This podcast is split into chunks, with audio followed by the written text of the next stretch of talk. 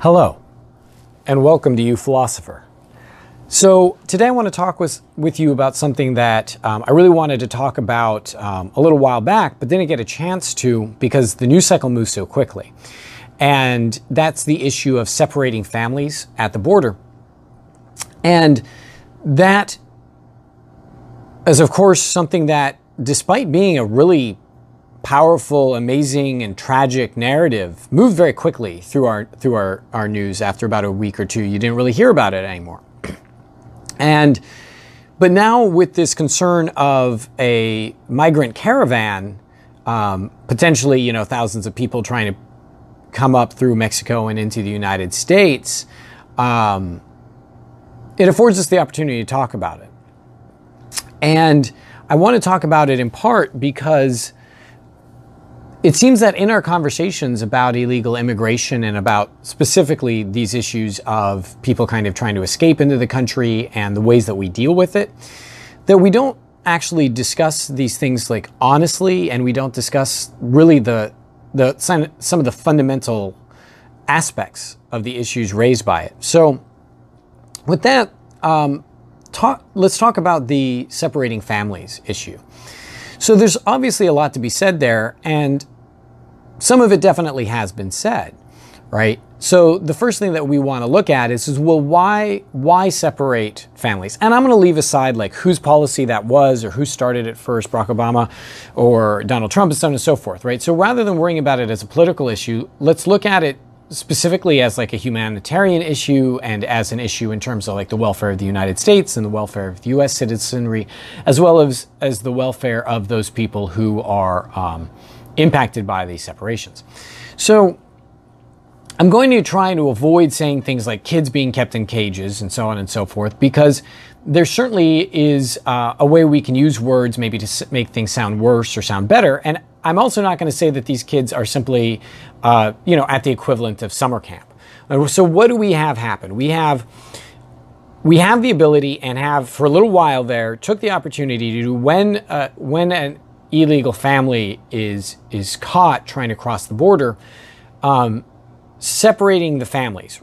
Since it's an illegal action, part of the way that people think about it is well, obviously, these adults need to go to prison, right? They need to go to jail. This is what they've done is illegal, and the way that you deal with that is, is you put them in jail.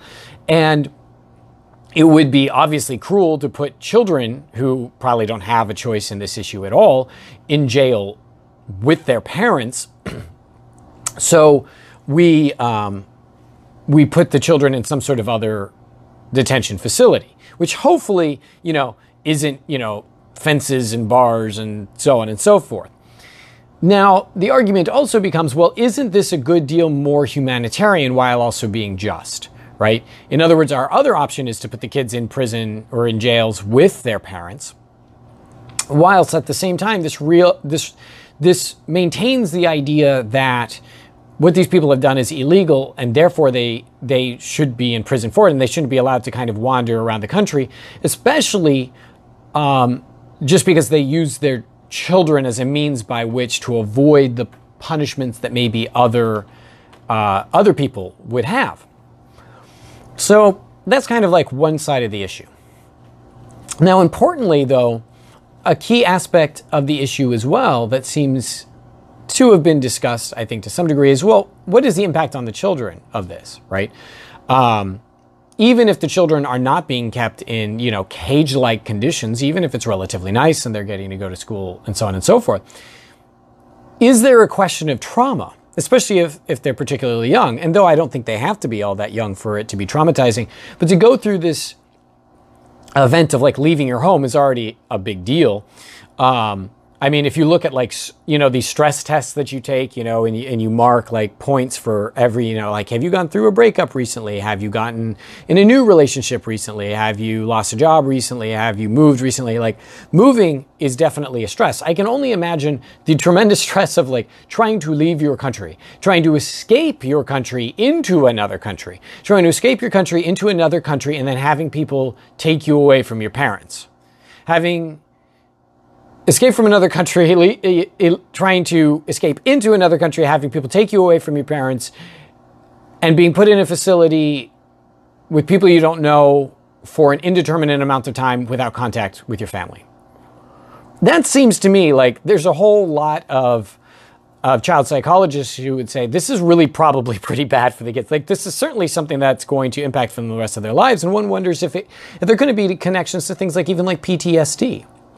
As I imagine it, it doesn't always happen easily, right? You know, one can one can imagine children being ripped away from their parents, and I'm not saying that that is always the case, but it, we have at least discussed that issue to some degree. There has been this concern of like, is this in what's in the best interest of the children, who at the end of the day don't really have a choice. And I think that for many people who are against immigration and supporting the the separating the families issue, their thought process is, well, this is the parents' fault for using their children as kind of like a bargaining chip or as a tool to try to avoid um, getting in trouble and, and, and trying to manipulate the system to get what they want. And there's a lot of stuff though that I think is being kind of ignored, right? Like, okay, it doesn't really matter if if it's a cage-like area. Um, it's still, you know, a place you're not allowed to leave where you're separated from your family. That I think has been mentioned and discussed. Um, the fact that it's difficult to figure out what to do with people if they do bring children over and should bringing children over actually exempt you from the rules that other people are forced to follow? You know, I think that's been discussed. But something that I think is really under discussed is like the plight of the parents. Like there seems to be this general kind of consensus, or at least this gener- general tacit willingness to say, well, let's not talk about the parents because the parents are guilty, right? And so even amongst people who seem to feel like, well, we shouldn't be separating children at the border, the concern is, of course, for the kids. Um, and I'm glad that at least many people are genuinely concerned for the children. Um, I can't help but think also about how traumatizing this must be for the parents. I mean, I'm, now, I think the response ends up being, well, then they shouldn't have tried to come over illegal. They, they shouldn't have done something illegal. I think, though, like, imagine the circumstance of being such that you can't contact your kids, you're being held in prison, you don't know how, you, how well your children are being treated, um, you don't know if they're safe, right? Um, you don't know when or if you'll get to see them again. What had, which you had hoped would be a, a new life of safety and security has quickly become a nightmare where the most important thing to you in your life has been taken from, taken from you. And I think many people want to argue, well, like, how do we know that they're even really their children? And if they're willing to put their children in that danger in the first place, clearly they must not care about their kids that much and stuff like that. But even if a fair number of these people are actually like, um, you know, violent criminals or drug dealers who are like grabbing random children or nephews or even their own kids in order to, for like this insidious reason. There's still a lot of people who are trying to bring their kids somewhere because they want their children to have a better life. So there is kind of that comic realization of like, well, some people are saying, well, we don't need to feel bad about what's happening to these kids because these kids are having a great time. They're way better off than they were in their other country. But then the obvious response is, but isn't that why their parents did it? Like, we don't seem to have much space for the possibility that a lot, if not most, of the parents who are in this circumstance are specifically concerned about their children's lives. They forget their children's lifestyles, which I think is definitely an issue. Like they want a better life for their kids. We're talking about, in some cases, country that ha- countries have that tremendous violence and danger. And so they're hoping to bring their children somewhere safe. And it's really strange that we seem to feel like we just don't get that. Like that to me is very weird. Like there's we just don't really talk about the bravery of the parents involved. And I think we should, right? This is not necessarily all. This is not to say that there aren't people trying to game the system. I, I I'm not suggesting any of that. But there are a lot of parents who seem to at least have some passing awareness of how dangerous that this is for them, how poorly the circumstance could go for them. And they're still thinking to themselves, well, but all that really matters is my kids. And what are my best options? And this is the best of a series of bad options. And I'll do whatever I have to do for them. And so I can't help but think it kind of reflects poorly on the way that we think about our own children. Like, have we become so kind of unaware of our own children's needs that we can't imagine ourselves being in a circumstance where we'd be willing to violate another country's laws in order to try and save our children's lives or try and have a better life for our kids. I mean, it seems like I would think a lot of people are willing to do a lot of stuff that's considered pretty shady so that their children can have a better life. I mean, certainly if you think about it amongst the very wealthy, I mean, they're they're willing to continue to participate in schools that are uh, very kind of like segregated in terms of class and financial status and send their kids to the best possible place, even if they know that other people's children don't have that same chance. I mean, there's a certain like kind of moral awkwardness there, I should think, but they go, listen, I don't care. I'm going to do whatever's in the best interest of my children. And that's why when I die, my millions or billions of dollars are not going to go to everyone else. They're going to go to my kids.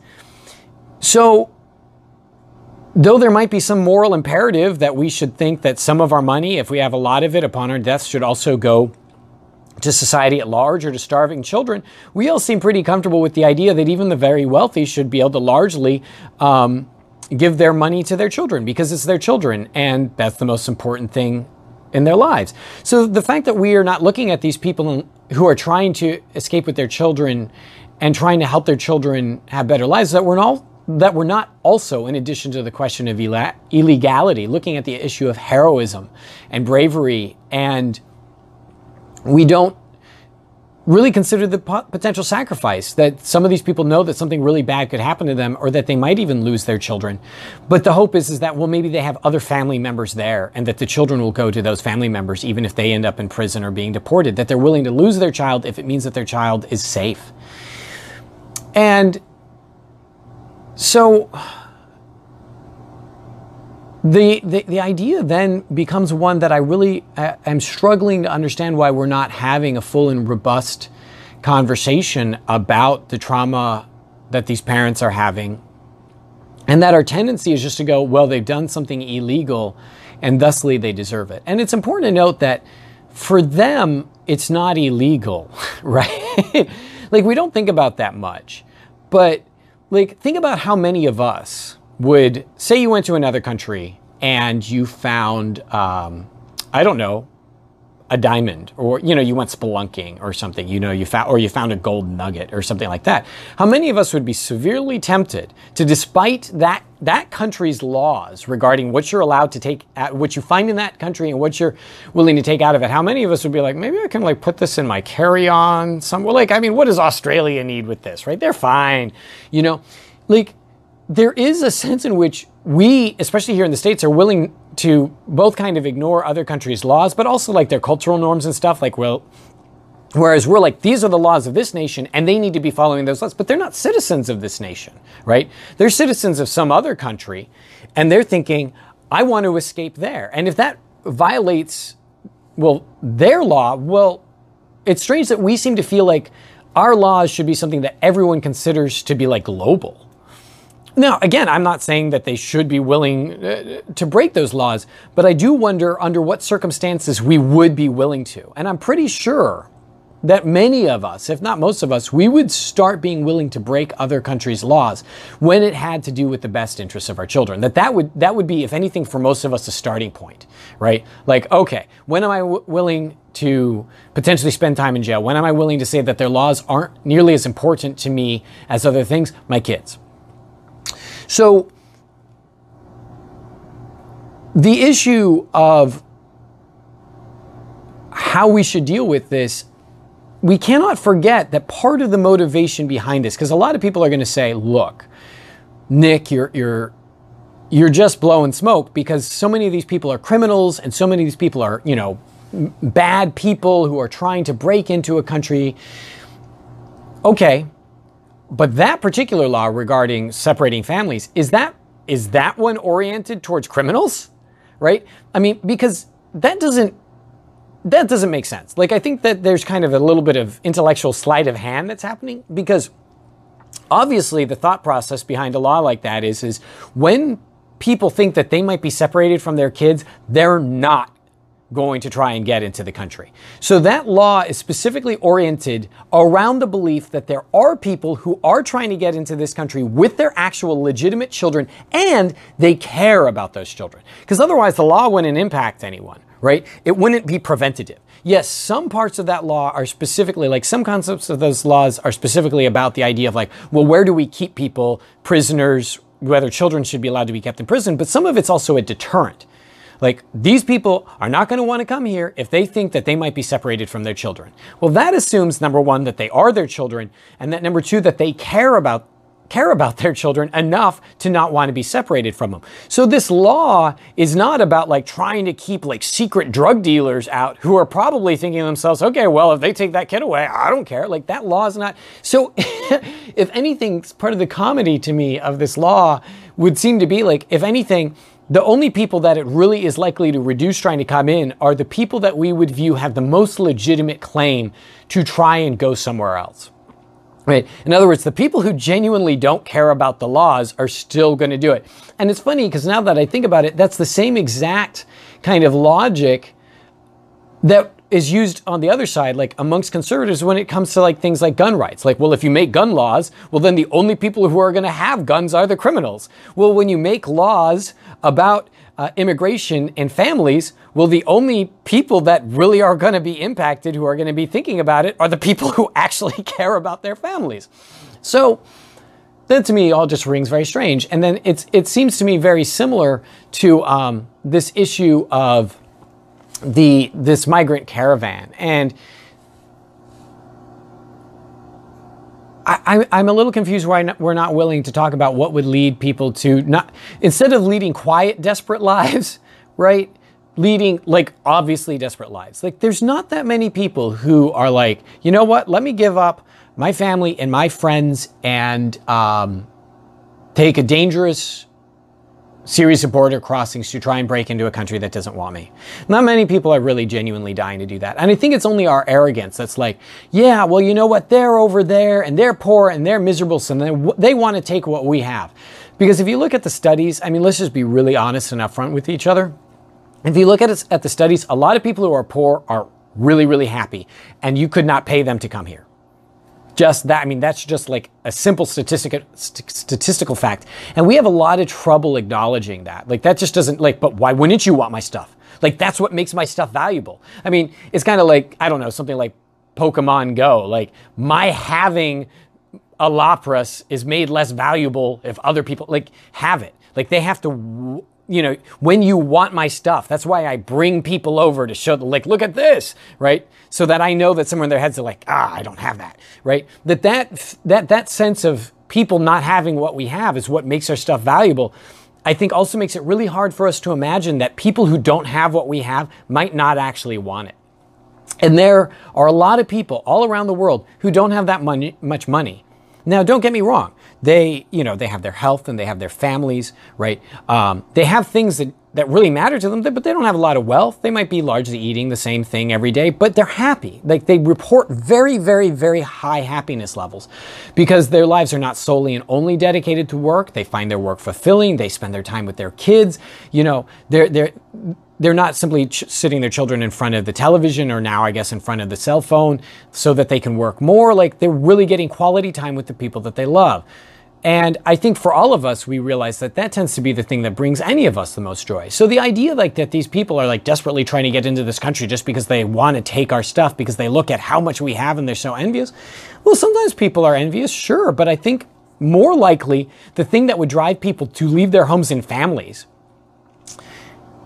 is violence and fear of violence and starvation and privation, right? It's not like they want my I don't know, what's some technological advance. I was about to say my DVD player, and I'm like, no one cares about that anymore. No one wants my cell phone. You know, like, I don't think they're going, you know what? Let's break into the United States so I can have a Samsung Galaxy 8, you know?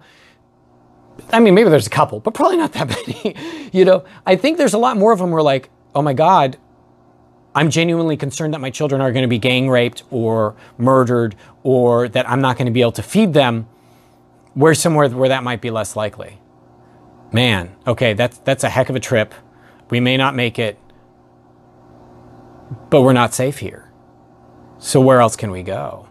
So, I mean, where's the pride in being a country that's it's so funny like instead of being proud of ourselves for having so much stuff that other people want to take it, which I just think is kind of patently false why don't we take pride in the fact that, I mean, school shootings aside, that we're, we're a nation that not just has, a, has enough rights, but like has enough safety that there's people who are thinking, I will take massive risks to go there because my children might be safer there.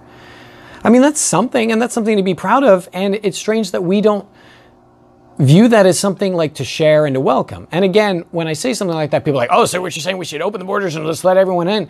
What I'm saying is, is it doesn't seem to me that we genuinely value the, the thing that other people value about us. And the comedy of it is, is then we don't understand why they're trying to get in, and we hate them and treat them like they're miserable criminals for trying to get in, when really what they're trying to do is share love and laughter and safety with their families. Which, at the very least, even if we chose not to let them in, which is a conversation for a different episode, something that we could admire and respect and empathize with. I don't know. Anyways, with that, I hope you have a wonderful week.